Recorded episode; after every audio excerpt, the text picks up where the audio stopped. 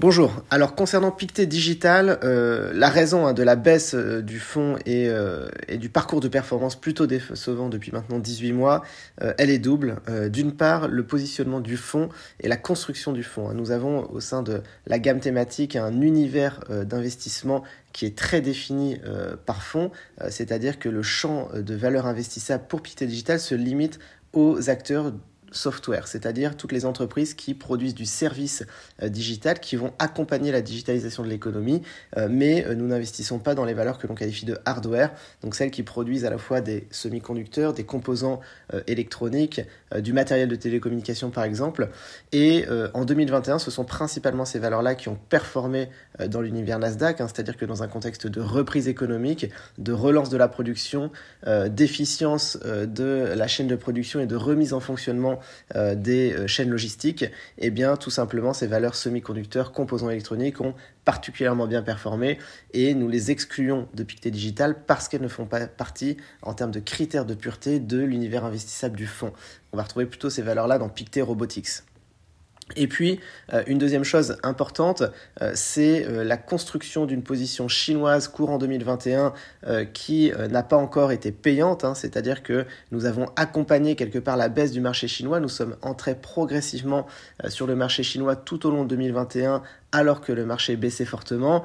Euh, nous avons aujourd'hui des positions assez fortes en portefeuille. Hein. Je pense notamment à Alibaba qui représente 4% du portefeuille, euh, Tencent qui représente également 4% euh, du portefeuille. Nous avons renforcé Meituan récemment en portefeuille. donc nous avons une pondération à la Chine qui est importante, hein, aux alentours de 20%, alors que euh, le marché euh, est fortement dégradé. Hein. Nous avons subi euh, successivement l'impact des mesures réglementaires en Chine, les différents confinements, hein. ça c'est depuis début 2022, également le positionnement assez flou hein, du gouvernement chinois par rapport au conflit russo-ukrainien. Et donc les investisseurs ont fui le marché chinois.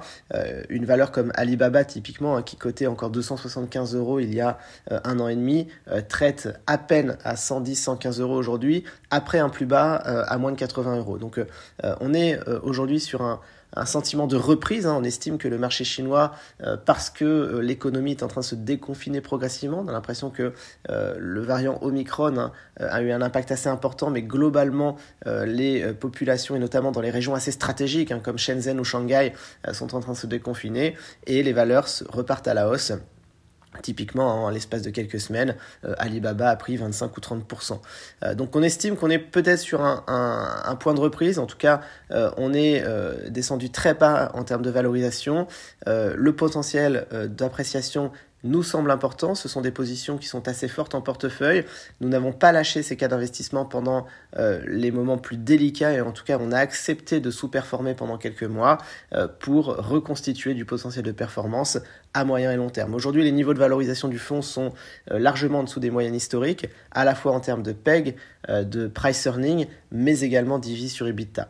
Donc nous estimons qu'aujourd'hui le portefeuille est bien constitué pour répondre à l'environnement actuel, c'est-à-dire que nous avons une pondération qui est assez importante sur la Chine. Nous nous sommes également positionnés sur des cas d'investissement euh, qui sont en grande délicatesse. Hein. Je pense notamment à PayPal par exemple, hein, qui depuis le retrait du capital euh, d'eBay euh, a du mal hein, à, à, performer. PayPal est passé de plus de 250 euros en bourse à environ 65 euros aujourd'hui, donc une forte décote. on estime qu'il y a un potentiel de reprise parce que l'entreprise n'est pas morte et a encore une capacité à offrir du service dans un monde où les paiements ont tendance à se digitaliser de plus en plus. Et euh, la digitalisation des paiements représente encore une fraction trop faible hein, euh, dans euh, dans la, la, somme des paiements qui sont effectués à l'échelle mondiale et notamment dans les pays développés. Et puis, euh, nous retrouvons également en tête de portefeuille des sociétés euh, plutôt défensives hein, dans cet univers-là, des sociétés comme T-Mobile, des sociétés de services de télécommunication qui ont particulièrement bien résisté ces dernières semaines hein, dans un environnement qui a été très chahuté pour les valeurs technologiques et qui, elles aussi, ont cette capacité à être assez résilientes dans ces moments si particuliers.